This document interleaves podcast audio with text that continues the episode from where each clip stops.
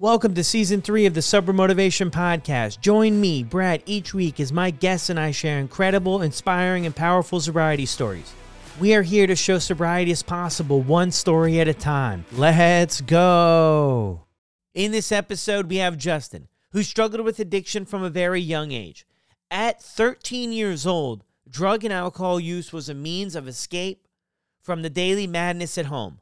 Little did Justin know at the time this would become a way of life for him for many years, and he discovered that rock bottoms had basements.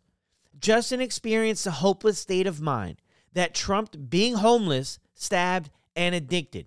Justin was rescued by a Pasco County sheriff's officer and began to dig his way out. This is Justin's story on the Sober Motivation Podcast.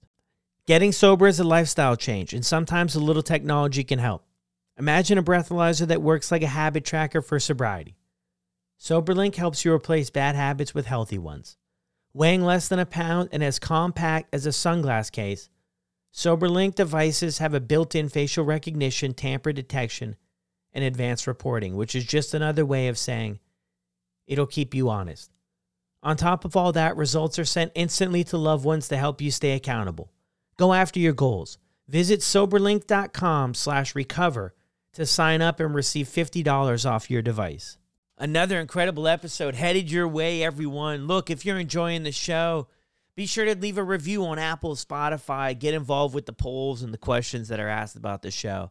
Also, if you're in a position and you could donate some funds to support the editing process of this show, head over to buymeacoffee.com slash sober motivation or check out the link in the show notes. And if you haven't checked out my 30 day sobriety motivation journal, I'll link that down in the show notes also. You can download it instantly, digital PDF file, and that'll take you through 30 days, over 70 pages, journal prompts, and some accountability for you heading into each week and each day. Now let's get to the show. Welcome back to another episode of the Sober Motivation Podcast. Today we've got Justin with us. Justin, how are you?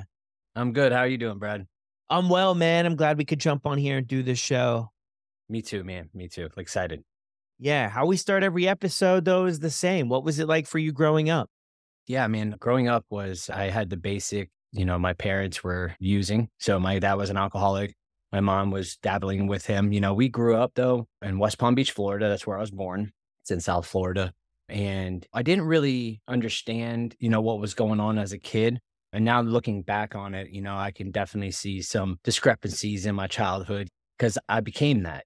At first, I blamed my parents a lot. I was that victim. This is why I am the way I am. I use it for an excuse, a driver for my whole life. But they did the best they could. And now that I've been through recovery and I've had some time and I've had some healing, I know that they did the best they could with what they had, just like me. We're all human trying to figure this whole life thing out. As I said to you, Brad, earlier, we're just winging it. So, my dad was a contractor. He built houses for a living. He built our first house. You know, we lived in Wellington, which was a bougie area. I think they lived beyond their means. I don't know, but that's how I feel. And we had money and we went to the country clubs. We did all that thing. My mom was a pretty active mom. We did soccer, we did swimming lessons and things like that but the disease of addiction, man, it manifests and it will take over your life. And I feel like that's what happened. You know, they lived beyond their means and they lost everything. They got bankrupt and we lost everything. And I think that's where all the crazy stuff happened. But throughout my childhood, my dad was an alcoholic. I've been bullied my whole life. And that's where it started was with my dad because he was drinking and he would make fun of me for everything. To be honest with you, everything. Like I peed the bed, he made fun of me. He called me. Wee Wee Man. I was scared of the dark. He'd sit outside my window and freaking make noises and, you know, try to scare me. Mm. And it really affected me. And I had no clue. I had no clue that it really affected me that bad. But as I said, going through recovery, I figured out that was the reason I was picked on because I had insecurities. I attracted those things because that is pretty much what it boiled down to. My mom and my dad divorced when I was 10 years old, and we moved up here to New Port Richey, Florida here in Pasco County. It's like Central Florida with my grandma.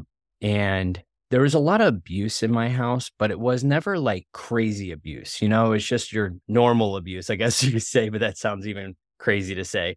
And so my mom, her biggest drug was codependency. So she left my dad, came up here, and she met this guy. His name was Michael. And this dude was insane. But me, being the young kid I was, the young boy, I needed that role model. I needed that man figure to look up to. I need a mentor. We all need mentors in this life. We need people to guide us and help us and show us the way because we're all winging it. But these older ones know a little bit more than these younger ones. So this dude, I tried to like get close to him and we did, but he was like a biker, had the ponytail. He got his foot shot off. And my mom, you know, was like all into it because he was a biker and bad boy, you know? And he was everything he was crazy. They would do drugs. I started with alcohol with him and I was smoking with him. And then it went past that and went to harder stuff. And they were doing meth and they were doing coke. I was 13 and I did it with them because I just wanted to fit in. I wanted to fit in with them. And if they're doing this, I wanted to do it too. And I acted all tough and I wasn't at all. I was a scared kid that didn't know any better. But at 13 years old, you think you're grown, right? I got a nine year old that says she grown. So that's where it all kind of started when I was like 12, 13 years old, is when everything started and drinking was everything. And it went out of control. Like there was times where my mom would be drunk and we'd be all drunk and we'd have like quart bottles of OE or St. Ides Special Brew. I don't know if anybody knows what that is back then, but the St. Ides Special Brew was like a mixed drink, beverage, malt liquor kind of deal. We thought we were like cool because we were stacking bottles up and made a pyramid in our closet of how much we drank. So it's like a contest almost with ourselves, you know?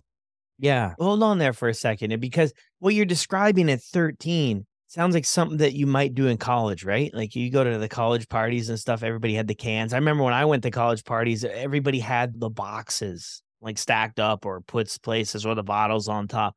But at 13, Justin, what's going on? Are you staying with your grandma? I know you said you moved up there to grandma's place. Like, is it nobody else seeing this situation at 13 drunk? What's going on there?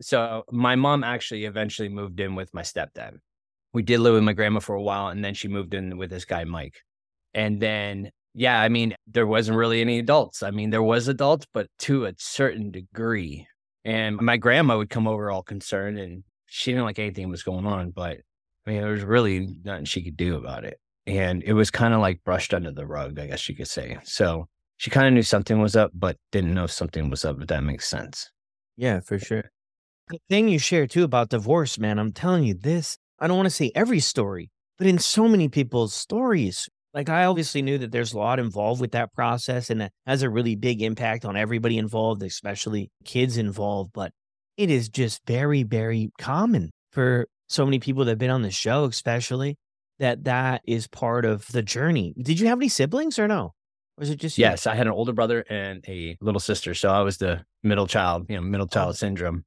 Yeah. And did they all live with you or did anybody mm-hmm. stay with your dad? No, we all stayed together and okay. And so they were in it with us. I believe my brother did do it with me. The 13, I was shooting up coke with my stepdad. So he never did that with me, my brother. But the drinking, yes, the drinking was all day long. And the married thing, it is big in people's, it's trauma. Whether we can look at it or not, it does something to a child. It does something, man. Like when you have two parents, and most of the time it's ugly, you know, and it's sad that it's that ugly that two people can't just get along for the sake of a child. And it does something to them. You know, you have both your mom and your dad, and you need both these people to actually bring you up and function. And that's something like me and my wife through this recovery journey, like we weren't on good terms. And so we have worked hard to get to a spot where we have good communication because that's all it is we don't know how to communicate as individuals, as human beings with each other. I'm always fantasizing about what she's thinking. that's, a, that's, a, dangerous place to be. I'll tell you right now. a mind reader, Justin. You're a mind reader, trying to be. yeah, I try to manifest that in my life, but it never works out. I promise you. Yeah. So, okay. You know, uh, yes. Yeah. The siblings. Yeah. Go ahead. I'm just wondering how this thing progresses from there. Yeah. So, you know, my brother and my sister, we kind of got along, man. My whole family, it was been drug induced. You know, my brother and my sister are actually still out there.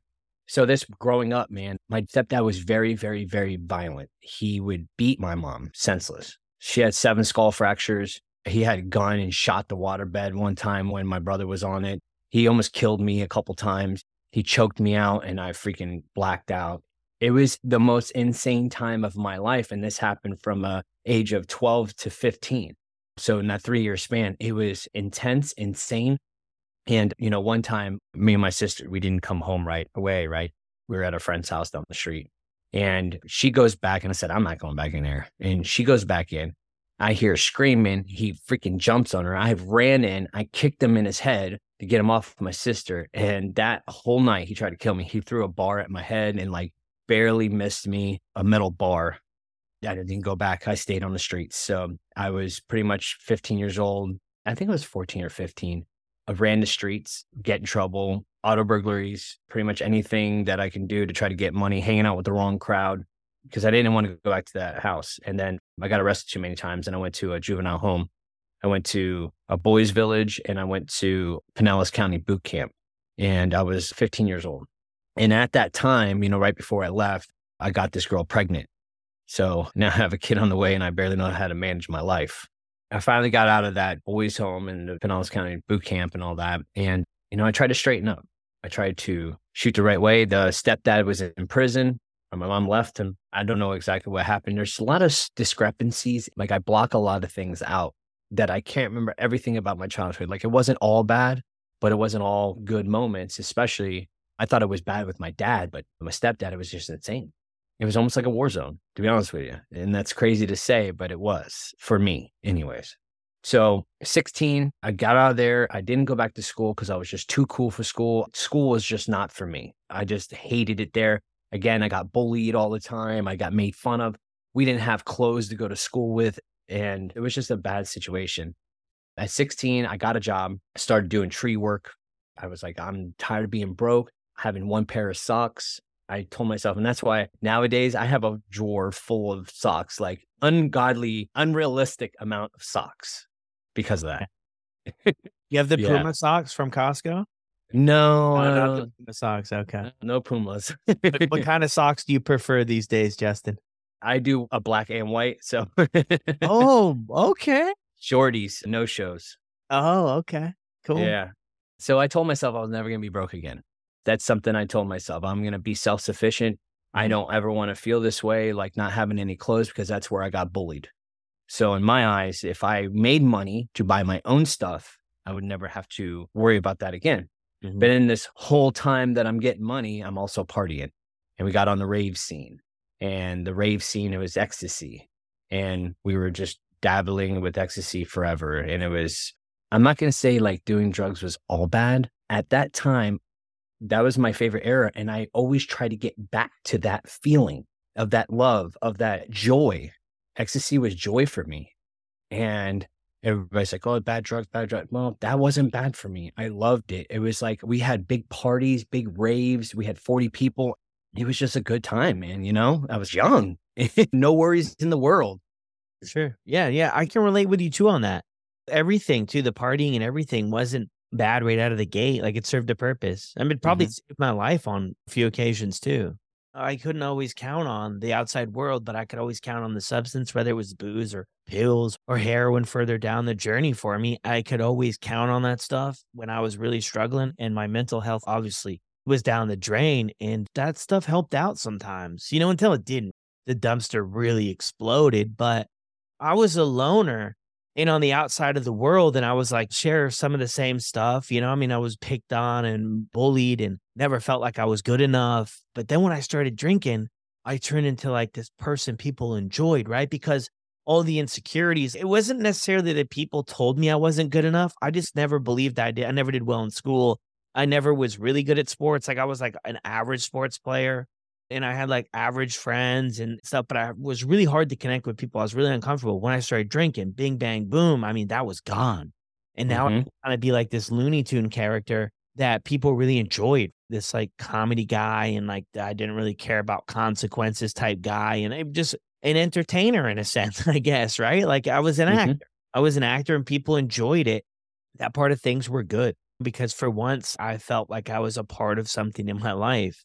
The only problem, I guess you could say, is that I was never able to find other healthy ways to feel like I belonged somewhere. I was really just connected with the substance. I can mm-hmm. relate with you on that. That like there was purpose. I did the ecstasy too, only a handful of times, but I would always hate it the next day because like I was already depressed, and then the next day I was like really, really depressed. It was one of those things. My buddy's like, "Yeah, you just kind of have to wait a day or two because like there's really nothing." I would try to drink coffee or have a shot of vodka or something, and nothing helped. It was like you're just gonna be kind of down and out. But yeah, it's interesting. Yeah. it up, man. That's what it is. It does serotonin, dopamine, it, freaking that joy, that pleasure, that it just intensifies it like crazy. So the next day it's eight up, you're eight up, you're feeling low, low, like super duper low. We're selling ecstasy out here. At Mm. 17 years old, I was in this raid for ecstasy, but we knew they were coming, so we didn't get busted. But yeah, that's how my life was. And that was normal. Yeah, It was normal to do all these crazy things. But like you were saying with the putting on that mask, you know, when I was drinking, when I was on drugs, when I was on all these things, I didn't have to be me and I wouldn't get picked on. I was the cool guy finally. And like you, I wasn't the guy in sports. I wasn't good at anything. One thing I was really good at was doing drugs and getting high and having fun. I was really good at that. And Yeah. so I kept going with that. And then when ecstasy days kind of like diminished, what else is there? You know, you got to try to be that cool guy. So drinking throughout my whole life was a part of everything, no matter what. Everything, every endeavor, I would be the guy that's drinking a case of beer or bottle of liquor or anything like that. I'd go hard to paint on everything, no matter what it was. And that even goes throughout my whole life. Anything I'm into, I get hyper focused, hyper focused on things, and I freaking want to just obsess on it. And that was like with drugs and alcohol. I obsessed, obsessed. And I was manageable for a while. I started a business at 21. You know, I got into doing construction. I own a drywall business right now. And I've been doing that for 24 years of my life. I'm 40 years old. I started when I was like 16, 17 ish. I'm 41 right now. But I've been doing construction my whole life. So I started a business at 21 and Mm. we were doing well. But the one thing I didn't know how to do was how to handle money. And when you start a business and you start that influx of money, I didn't know how to handle it. I'm still this, I want to have fun kind of guy, you know, I want to mm-hmm. party. And then you give me money. So that's throwing gasoline on the fire, you know, because there's no rules. And that's when all the opiates started coming around and stuff. And I remember I fell two stories at a job and I sprained my ankle, like really bad though. Like the ladder slid out and I went down on a tile floor and I sprained my ankle really bad. And I was out of work for a week. But back then, man, they'd give you freaking 60 Lortab 10s for a sprained Wow. ankle. And I never really was the pain pill pharmaceutical kind of guy. But when they gave me that, bro, I was like back to Superman and having that fun. And it was almost like a hint of what ecstasy was like. So I wanted that feeling. It made me feel like Superman. It made me feel like I was untouchable. So I got hooked really quick. So that started the opiate phase of my life. yeah. So that was like what 21, 22, 20. Yeah. Yeah. And Well, that yeah, lasted then- a long time. Well, yeah, I mean, before everything kind of came out, I mean, that was a little bit before I got started. But yeah, you could get definitely, I mean, just routine dental surgery or dental anything. They were giving out stuff, and you know, like you said, a bad sprained ankle, you're getting stuff. And had you done these before though? You knew what these were, right? Or no? I knew it like morphine and stuff like that, but it wasn't a thing for me or us, you know, I like Yeah. in my clique until that time. And the next thing you know, like people started coming out of the woodwork. Like, oh, I can get these and I got those. And it doesn't come to your attention until it comes to your attention. Yeah. Well, and then after that, too, it exploded, right? oh, it exploded. Like, I don't know, man. As soon as I started doing it, it was just boom, there goes. Yeah. So take us on that journey, man. What the heck was that like? you know, after you start doing stuff, you want stronger stuff because the opiates start wearing off. So it went from Lortab 10s, which is like hydrocodone, to Percocet 10s, which is oxycodone. And from there, it's like, then you find the people are like, hey, I got these uh, little blue things and then the Oxycontins. And next thing you know, it's gone from there. The Oxycontins and the Roxys, that's when it exploded. And that was like when I was like 23, 24. And I was nonstop doing pain pills for ever and we were doing crap loads and then eventually we lost the business. And when the business went under i went under as an individual. I went down a spiral that was so destructive and out of control. We lost our house. My brother was my business partner and he left and i started smoking dope and we started doing anything, I became a dumpster of drugs because I wanted to cover up these feelings. And I was so depressed and I lost everything. It was like, how do you come back from that? How do you actually come back from losing everything and being homeless and all that? So I mm-hmm. went way down. My girlfriend cheated on me, and that sent me into a even bigger spiral. So I became homeless for like three years, and all I did was smoke dope every single day. I eventually started shooting up everything I possibly could, and my full time job was stealing from Walmart's, Home Depot's, gift cards, anything. That was my full time job after that. And I never even thought that I'd ever get to a point in my life where I would be that. That's why now, today, I want to help those people because I know exactly what that feels like. I know what it feels like to be at your lowest and you don't want to be there, but you see no other way, no other way out. And you're literally possessed by this disease of addiction and there's no hope and everything's dark and no one understands you. And it sucks to be in that place. Yeah. What does it feel like? God, I don't know. Being locked in a basement with freaking, you hear that drip in the back and there's no light and it's cold. That's what it feels like. And it's a sad place, man. It's almost like being in solitary confinement. You're just locked away from the world and nobody knows you're there, but everybody's around. And with the business too, right? I mean, it sounds like in your story, you're striving so hard to kind of be something and mm-hmm. that was sort of something. I mean, you still the substances on the side, but this was maybe one thing that you could feel like you have a purpose in this world, and then bing bang boom, that's gone, and you got nothing again. You know, you're back yep. to where you started, right? And then it's that overwhelming feeling of now what am I going to do? How do I ever bounce back or come back from this? And then, you know, what we do is we kind of go to what we know will work and the, the drugs, alcohol. I mean, that stuff works to cover up the pain, right? Leading up to this point, like we're around what 24, 25. Did you ever talk with anybody ever about the stuff with your stepdad, with your mom, with any of that stuff that happened? Do you ever talk with anybody about that? There was times where like I went to the harbor when I was younger and we talked about it. There was stuff talked about, but was it it never did anything. Like no therapist, no counselor, no we did, and it was never a follow through. So it never really worked. And I never went to treatment. It was not a thing back then. I've never been to treatment or detox in my life, but I went to outpatient stuff, but I never took it seriously. So I didn't go back. It was like one of those things you never talked about, you know, too. You kind of covered up under the rug, especially back then, you know, when it was happening. You never talked about it. You kind of brushed under the rug and just let it be because that's what you do.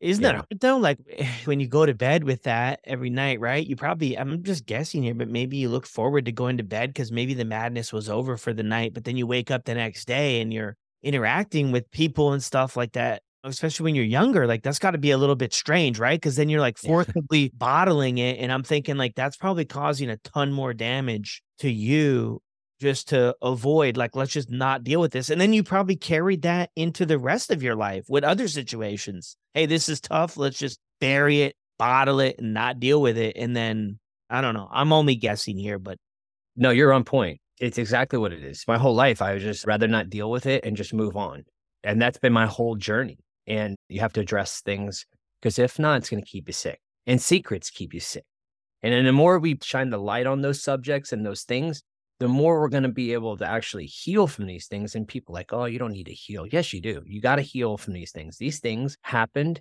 and you can talk about it and get it off your chest. And like, it's coping with it. My identity was so in these things, like the chaos, the madness. That was my identity. I was so familiar with it. It was my whole life. So, like, to reverse the things, the damage that was done, well, it needs to be addressed and really thoroughly picked through. And that's why this recovery thing has changed my life. And so coming up on at the end of like I went through on a bender for 6 years and I didn't get finally somebody rescued me and I call it a rescue. I was arrested a bunch of times for petty thefts and all my record is petty thefts and possessions and just all minor drug induced stuff, right?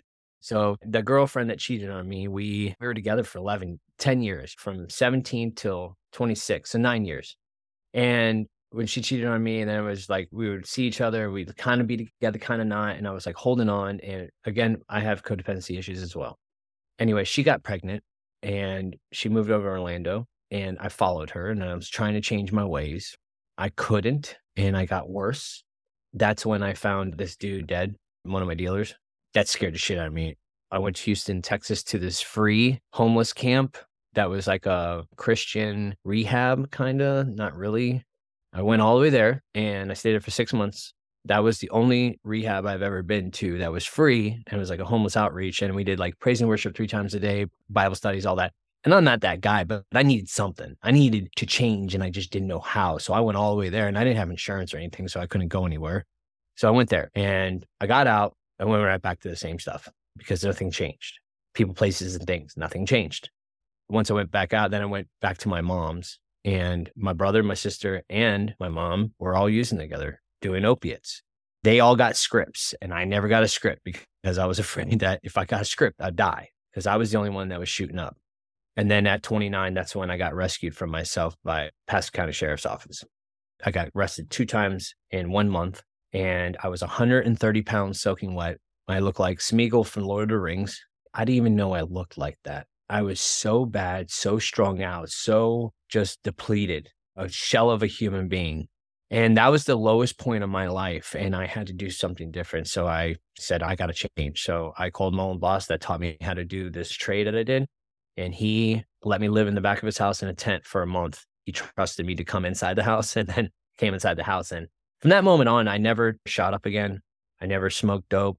I never did opiates. I didn't do opiates at the time, but I never shot up and never smoked dope from then on till now. But everything else, like I was like, oh, as long as I don't touch this, I could be okay. And I just touched alcohol. And I tried to like totally cut off the life that I was, that I tried to kill that dude that was 130 pounds and just start over. But it never worked for me. Yeah. So they arrested you, and that was sort of the eye opening thing. That's where you're saying you were rescued there by them. How is that though? Your entire family. They're all living together too, mom, sister, brother. Mm-hmm. Like everybody's yep. living together and everybody's hooked on opiates. They've got scripts for it, which was like a very common thing, especially in Florida, man. I used to live in North Carolina and I knew buddies, they get five of them in a car. Everybody drive down, 500 bucks cash in your pocket. You go in and see the doctor with a bad back. I mean, there's a 23 year old healthy individuals and they would go in and got a bad back and they'd come back up to North Carolina with the trunk full of these pain pills but what was that experience like when your folks there and you guys are all struggling with this? I mean, how does that feel? I mean, it's just a party house and it was the most toxic thing because we're all tit for tat and there's no good at all. Not one bit in that house. And it sucks that it was like that. But we were so familiarized with it. It was normal. It was straight normal. We'd feed off each other. Toxic feeds off toxic. Healthy feeds off healthy. It's just the way it is. And if you're around toxic and you're healthy, you're probably going to become toxic. You know, it's about your environment. What is it? Environment always trumps intent. I could want to get clean all I want, but if I'm in the wrong environment, I'm going to get sucked into that no matter what. But I never really wanted to get it. I never really knew a different way. I thought this is the way it's going to be. I am just going to be a junkie, an addict for the rest of my life. I don't like those terms. I hate saying that, but that was my identity. That's what I put myself as that's who Justin is, and that's all I'm going to ever be. I was made messed up. I have a dysfunction in my brain, and there's no fixing it. It is just, this is my fate. And, and you know what's funny? I hear that from a lot of people. I actually was editing a video yesterday. All the stories, same deal. This is my fate, and I accept what it's going to be. And that's just it. Not knowing a different way. Yeah. yeah, that's so true. Yeah, I mean, I can relate with that too. Yeah, you end up at a spot where just failure is just everyday thing, right? You get comfortable in that life, as wild as it sounds. I got comfortable living like that. Like success was scary to me. Having a mm-hmm. job and doing those little things that like everyday people do with no problem. That stuff was scary to me because I was just so used to not doing well that that just became comfortable. And mm-hmm. to do well was scary. And yeah. then you come to that spot, which is like, so terrifying that now we've accepted that this is the way things are going to be and that things are going to be like this forever. And then, you know, I think that's what gets us kind of stuck for a while. Yeah. Self sabotage is real too, because it's so scary. Even subconsciously, we will self sabotage just because the familiarity of it is there. Your old boss, this is an old boss you had, like you live in yeah. the tent? Yeah. we were tight though. Justin, you're lucky in a sense that you're in Florida, man, because you don't have to battle the snow and stuff. So this is like, you know, you could pull this off, man. So you're in the 10, he gave you a shot. What I'm hearing from you too is, but you're wanting to continue on with the drinking, right? As long yep. as you just kind of close off like quote unquote the hard stuff, even though like I think we do that. A lot of us were like, oh, like the booze is not hard. But I mean, if we look at all the names of the booze, it's like, yo, hard lemonade, hmm. hard is, hard that. It's like, it's in the name, you know? And I think a lot of us, we bought into that sort of that lie, right? I know I sure did. I bought into that lie that this was socially acceptable, right? So that's where you are as you're getting rid of like the pills and stuff, and you're just gonna maybe dabble in the booze and try to do that. So how does that all play out? So I mean, not good. I'll tell you that. So we try to figure out what our problem is, and I try to hold on. Like I didn't want to give up everything. Like my dad was in AA. By the way, my dad did get sober after my mom left so my dad was in AA, but I told myself I never want to be like him. I never want to admit that I was an alcoholic because I never want to be like him. I had resentment so bad. And that's what kept me sick for a long time too. And so the alcohol, man, was even way more unmanageable than anything else. Like when you're just using the hard stuff, the drugs, you're isolate. You don't want to be around anybody because you don't want to share. With alcohol, you're around a bunch of people and you can get heated and just crazy. You think you're 10 foot tall and bulletproof, right? After I got arrested, I got sentenced to drug court. The drug court down here is to do outpatient treatment and counseling and therapy and all kinds of stuff. But before I started, I was drinking and I went to my mom's and my sister was at this house and I thought I was Captain Save-A-Ho, but I'm not. And just because I thought clean was or sober was me not using the hard stuff and I had it totally ass backwards. So I go try to get my sister out of this house and I don't know, man, something set me off. I was on tequila and I fought this dude and I was winning. And then we come out the house and like I had a cut on my shirt and I thought he stabbed me. And I was like, this dude stabbed me. And I threw a rock through the window. And next thing everybody comes out and this dude comes out with a knife. I got stabbed nine times and it was put in ICU. That was a crazy moment in life. And did it stop me? No, I was more pissed off that I missed a New Year's Eve party the next day than anything that we were planning. And it was December 31st, New Year's Eve of 2011 when I was pretty messed up. But they sewed me up. It didn't hit any major organs or anything like that. So I was good to go. You know, I still have issues with it on my side, but thank God I didn't die. I didn't even think like that. I was just like, it was just a bump in the road. No big deal. It's crazy. Wow. Yeah, that is, man. I mean, I'm sure there's many times, I think you shared a little bit before that there's a lot of times throughout your life that you might have just by a hair or a little bit more escaped sort of not being here anymore. Oh, many times there's so much to this because there's 23 years of addiction, man. I want to get into the recovery part, but there's so many times where like Florida doesn't get cold, right? But one time I did too much and I was sitting in my car and it was like the coldest winter ever. One night it got down below 32 and, and I freaking woke up frozen, like literally frozen. And most people on opiates and whatever else and Xanax and all that, they probably wouldn't woke up, but I did. And it was like looking back on it, I was like, man, there's a purpose, there's a reason, and that's what keeps me going. So after that, man, I did the drug court. I actually completed drug court by the skin of my teeth because I was drinking the whole time. I just never touched the hard stuff.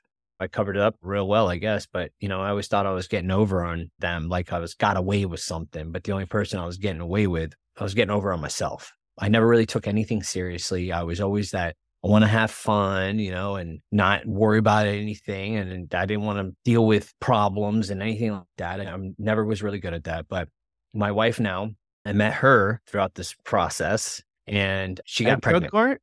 At drug No, not not drug court. She wasn't one of those. It was a mutual friend. She heard I was the fun guy. So, you know. uh oh. Yeah. But she got pregnant real quick. And I tried to straighten up. Like I said, I was just drinking, so it was kind of manageable and kind of not. And then I dabble here and there, you know, after drug mm. court. And then things got out of control, and I was drunk one time at a freaking party, and it broke my leg, and right back to opiates, right back to opiates, and that sealed the deal until I finally decided to surrender and get clean in 2018. But through that process, man, I started another business. You know, like I said, I was manageable. I was trying to live this proper life with cheating the system and wasn't doing anything but the opiates, man. They're a dollar in milligrams. They're expensive, man. And trying to hold the family down plus do this and have this secret life, it was a lot.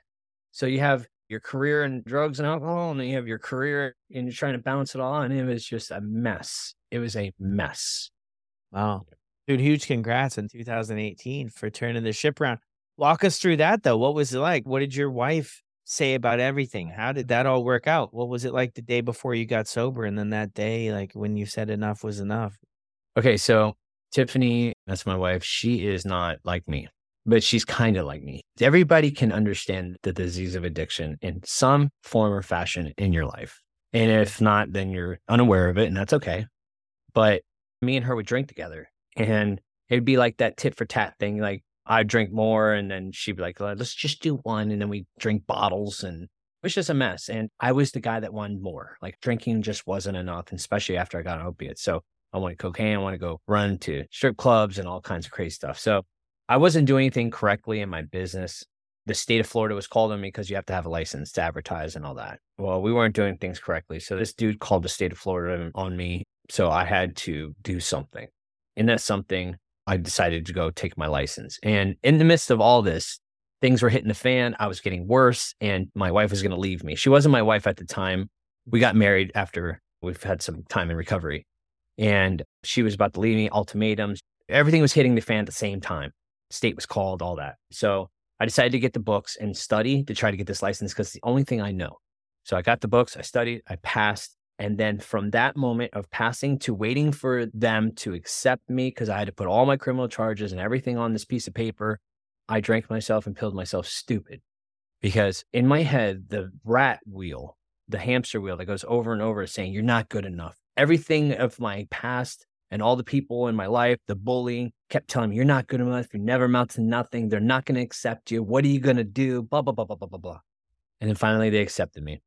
And it was the same weekend my wife was like, I've had enough. It's either you're going to do something or I'm gone. Mm. So it's like this perfect alignment happened. And I was like, you know what? I can't do this anymore. So I checked myself in the outpatient treatment and I did 90 meetings in 90 days and I set the foundation for what it was, man. And my recovery date is 316 18. And I always say Justin 316. That's got a good ring to it. Right? It does. okay. All right. All right, Justin. Hold on a second here. You're making it sound too easy, man. All these years. I mean, what? Because you've tried before different things, right? You've probably mm-hmm. been ultimatums and you've been arrested countless times and stuff. I mean, what was it about this, you got the license and everything. That kind of lined up, you know, because I'm hearing a lot too. And tell me if this is relates at all, because I don't know if it does.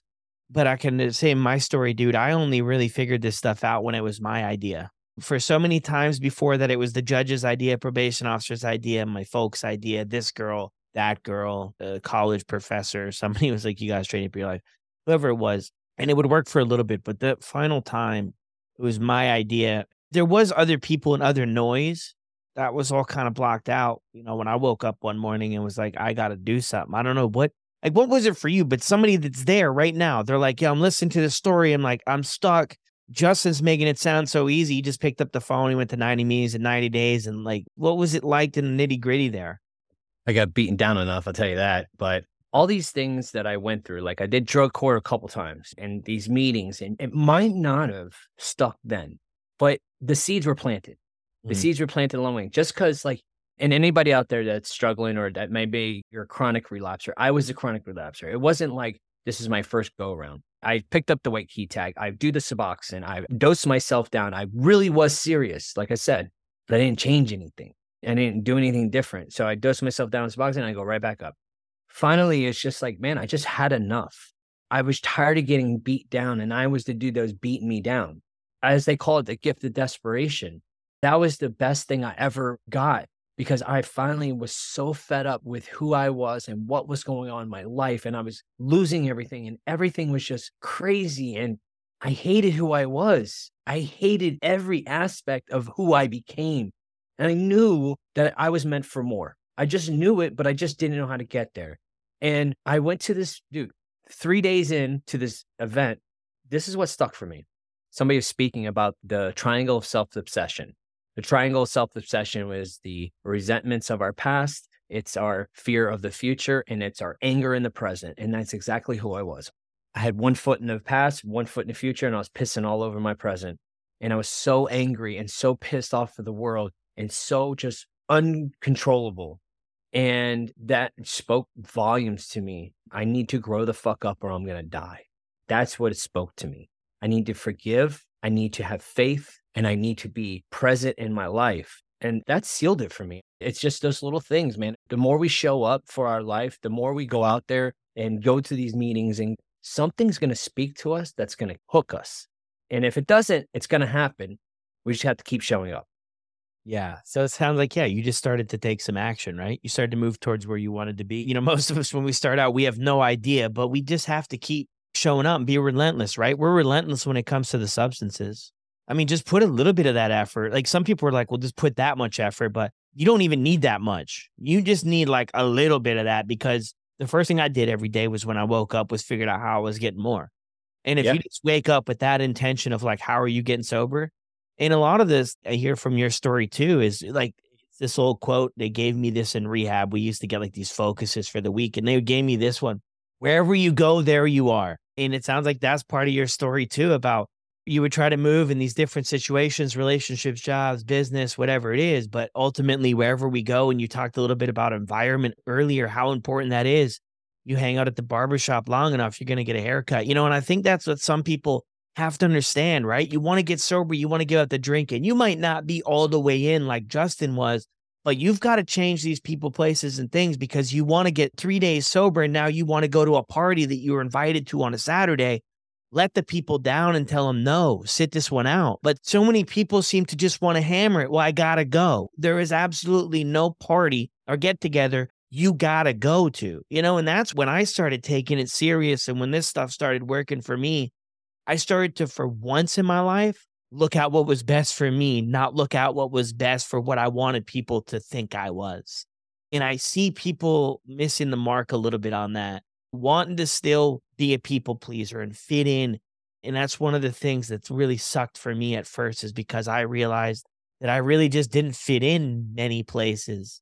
And now it's perfect. It's great. But at first, it kind of sucked. It's like, man, mm-hmm. I just don't fit into those places anymore.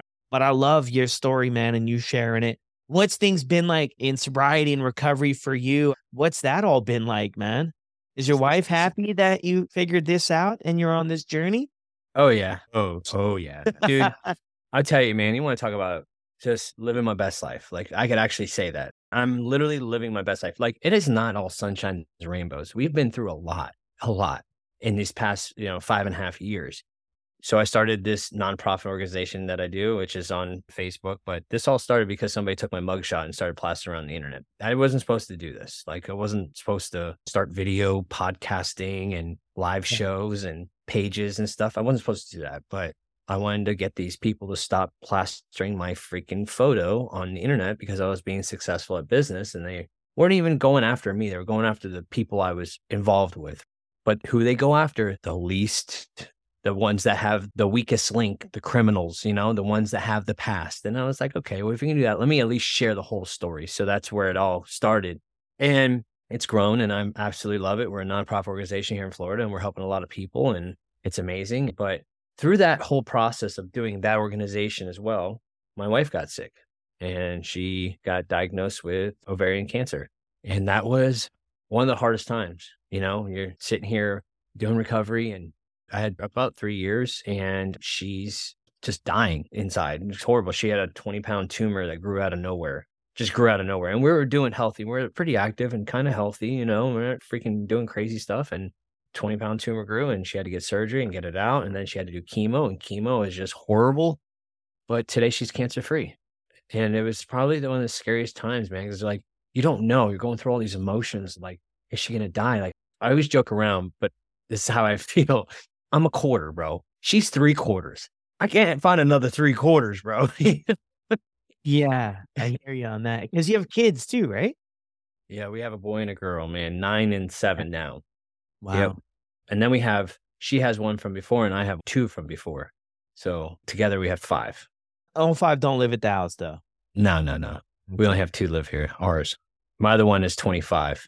Oh, before we even finish, I'm wondering too, right? Because things with your folks were rocky to begin with. How are things with your folks today?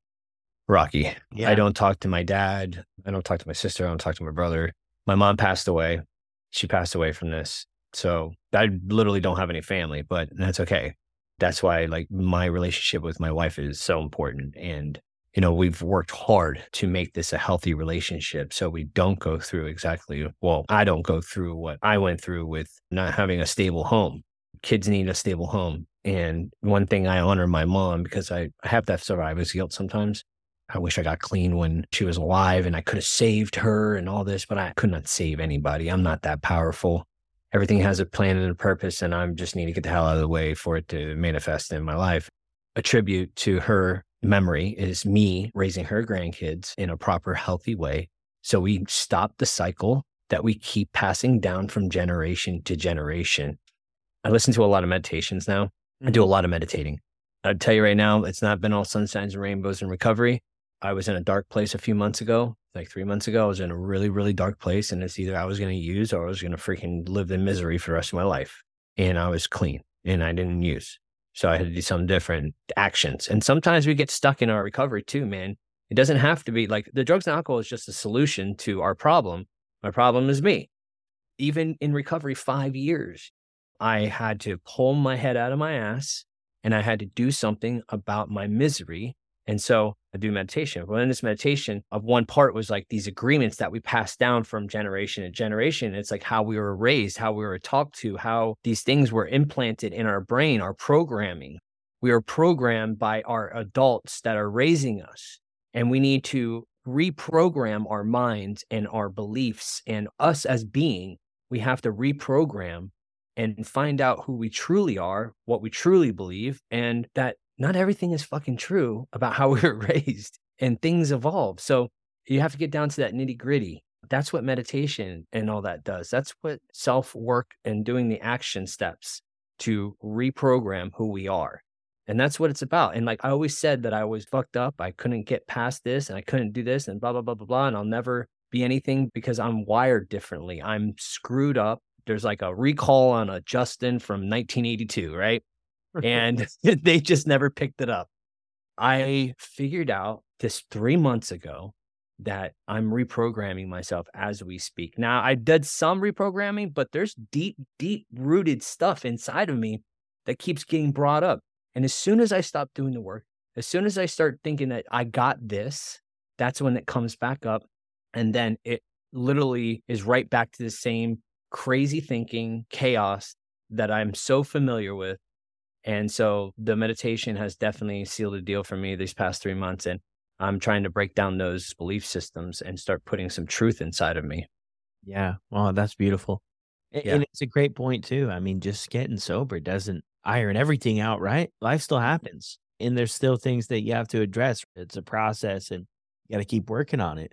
Every year it's going to be evolving too. Every year is going to be a new form of change and a new form of learning and a new form of just being present and you have to like nurture who you are and figure out what that is because you're learning who you are. I had 23 years of addiction. Mm-hmm. I'm just finally five and a half years of consciousness. I can actually find out who I am, what I like, what drives me, what doesn't, what I love, and taking, as I say, I'm letting my weirdo, authentic, naked self out into the world and showing who I truly am instead of covering it up by all these masks and the drugs and the alcohol and the da da da da da da da. Yeah. You got to let yourself out, let it out, be vulnerable. And that's the key to true freedom. When you said let your naked self out, I'm thinking like in actual life there and all the news they read on the radio here, like news from Florida, you know? And no, no, no Florida man. I'm thinking like, here goes Justin, man. He's like actually doing this thing. No, I'm with you on that too. There's an old saying too, man, that says, "What got you here won't get you there." And I think uh-huh. that it can go two ways. You know, I mean, you can just kind of be happy with where you've ended up, or you can always dig deeper. I mean, they have a saying, two more will be revealed as you go through the journey of things. But like, dude, I mean, so much of the stuff you're sharing, I can relate with too, man, about not being good enough and about comparing with other people and where they're at. And, you know, you'll never get there, you know, and you believe that stuff sometimes about yourself. And it's like working through that about it's good enough. Things are good enough. And I mean, at the end of the day, just do the best you can. And I struggle with that too myself, man, about Am I being a good enough father? Am I being a good enough this? You know, and things don't always go well, dude. You know, I mean, I've got three kids under five, dude. Let me tell you, it's chaos, man. It's yeah, I bet times, right? And you know, my wife and I are trying to figure it out. And I mean, she works full time. It's a heavy job and it's draining and she's out of the house for 10 hours a day. And, you know, I'm doing all this and it's not perfect, man, but you got to be willing to look at it. I think the biggest thing too is accountability, man. And I'm not the best at that either, dude. I'm still learning and it's not even about like sobriety. And I'm not thinking like, oh, I'm just going to go and drink or I'm going to go and do. That's not, I'm so far from that. Of course, it's a possibility, but I'm so far from that being a reality. But it's still like, you got to work on stuff. But then there's like, there's other people, and I get jealous sometimes, man. I'll be honest with you, Justin. I get jealous. Other people just seem to cruise, man. They're happy mm-hmm. with status quo. They're happy with where they're at. And I'm just so discontent with that life. But sometimes I wish I could just kick it old school, man, and just be happy with just chilling, you know, just being happy with being regular Joe. I don't know, man. I battle with that sometimes. Do you meditate? No, but after this and a couple other episodes, like I might have to. Listen, that's one of my biggest flaws is on not being content. And we're always searching for something like there's a destination we have to get to like there's this place of pure bliss that we're on our way to and if we could just get to this point or we can get to that. Or if I just got there and this, and if I had a couple of these, and it's never going to be satisfying no matter what. And yeah. you have to enjoy the journey. And if you're not, you're never going to be content and you're never going to be satisfied and you're always going to be searching. And that's a horrible place to be. And that's where I was. And then I started doing this meditation and being conscious of where I'm at and how I'm operating as a human. I'm operating in the discontent it's not being happy with life in the moment. In this very moment, are you okay? Yes. Okay. And just being okay with that. Like the future's not here. Tomorrow's not here. Where your goal is set might not happen. And they have to be okay with whatever it is and its acceptance of life as it is, as it unfolds. Life is unfolding for us, whether we're going to freaking resist it or we're not. Mm-hmm. And that's where the contentment I feel comes in is going with the flow of life. And meditation really, really does help with that. Nate got me hooked up on it, and Kelly, that does the Hope Shot with me. And it's a game changer. So uh, I definitely challenge anybody that might listen to this podcast or you, if you're not into it and you aren't content, just try it. What's it going to hurt? You always go back. You don't have to like, it's like always go, you can always get your misery refunded, right? Yeah. That's what they say about recovery. You always get your misery refunded if you need it. You know what I mean? But yeah, who I wants used, that? I used to work at this treatment center six months. It was a free program. So then, yeah, there was this one guy there. He said, "Yeah, if you don't like it, you get your money back." It was guaranteed. yeah, money back guaranteed. Look, Justin, this has been incredible, man. If somebody wants to reach out from you, they connected with your story, they want to say thank you. What's the best way for them to do that? Well, we have a website, a Facebook, The Hope Shot. You could always go there. I don't know if you can post a link for us, but I can give you the yeah. link tree. I'll post it in the show notes for anybody who wants to check it out. Yeah, I'll give you the link tree. They can find out everything we're about. We got a Facebook page and all that, and we do weekly things just like Brad. Brad's my idol. So you're in trouble, dude. you inspire me. So there's that. So um, you inspire me to grow, you know, and I think that's what we're all here for is to inspire each other to grow. So that's what you do for me, my friend. Thanks, buddy. I appreciate that, man it's interesting, right? Because I kind of started all of this idea of like what I was doing. It all just kind of happened. You know, most people share that story, right? Like it just happened. I don't know. I don't have all the answers. But I was thinking the other day, I'm like, yeah, I mean, it's great for me to like be the person sharing and providing hope and helping people. And, you know, that's great. But like, I'm not going to be here forever. And I just kind of like love hearing it. And it's not even for like my own ego to like boost up. But the reality is, if I can inspire other people maybe, I don't know, and this isn't the case with you, but maybe for other people to like share their stories and get involved and get stuff. You know, it's like if it's just me doing it, yeah, I'll reach a lot of people. But if it's you doing it and Dan at Hard Knocks and Dan here and all the other people that I haven't necessarily obviously motivated directly to do it, but if we can all do it and I can help get a few other people started, that they can believe in themselves, that they've got some value to offer, the impact we can make is so much bigger. I mean, it's just wild, you know? So I'm like, man, that's like my new mission. Like when people reach out, I want to be able to support people with starting shows. I want to be able to support people with speaking their truth. I want to be able to support people so that they can do this stuff. So when the old boy here is long gone and me and Justin are hanging out on the next leg of this thing in Florida, not in snow. in Florida or wherever, and we can look back and we can say, you know what, like it's still being done out there and people are still doing stuff. I know you definitely have that impact. You have an incredible team of people that you connect with and you work with, and the stuff you're doing, especially there in Florida. Yeah, man. So thank you for all the support and love and joining the show and stuff. It's been incredible, man. Yeah, I appreciate you, man. I definitely do. And thank you for having me on the show. Well, everyone, there you go. Justin from the Hope Shot story. Be sure to check out the links to all of his information in the show notes. But let's just reflect back on Justin's story for a little bit. I mean, so much trauma, so much tragedy too, with his mom passing away from addiction, not being connected to any of his family members. I mean, that would be a really hard spot to be in. But look at Justin now. You know, celebrating five years of sobriety, giving back and helping others, being an example, but also coming to us in the show with still being a work in progress. And I can relate to that so, so much about more will be revealed. I mean, that's what I was always told early on in recovery is more will be revealed. And that's never stopped. That's never stopped on this journey. But yeah, I just want to give a big, huge shout out to Justin. I hope you guys reach out to him and let him know you appreciate him coming on the show. I mean, the guy's been stabbed, homeless, living in a tent, you know, lost his business, his family, almost his wife. And where he's at now is truly incredible. And the way he shares his story is definitely incredible. Yeah, I've known Justin for a few years, you know, virtually here. And I didn't have any idea that that things were like this for him. But you know, a lot of people that lived in Florida during these pill mill days, there a lot of their stories are like this, right? Because this stuff was so readily available. I'm checking out the the show on Netflix, Painkillers, and I mean, it breaks it down pretty good. I'm only a couple episodes in, but it breaks it down pretty good about what the heck went on. But look, when I was I was wrapped up in it too in about 2005, 2006, I think it was and it was just crazy. I mean, if you didn't, it was just crazy. And I'm not going to get into all of it at the end of the show, but but it was just bananas. You know, everybody and their brother was was on this stuff um, that I knew anyway, and and how we were getting it would blow your mind. It it really was. At the time, it was incredible, but it would blow your mind.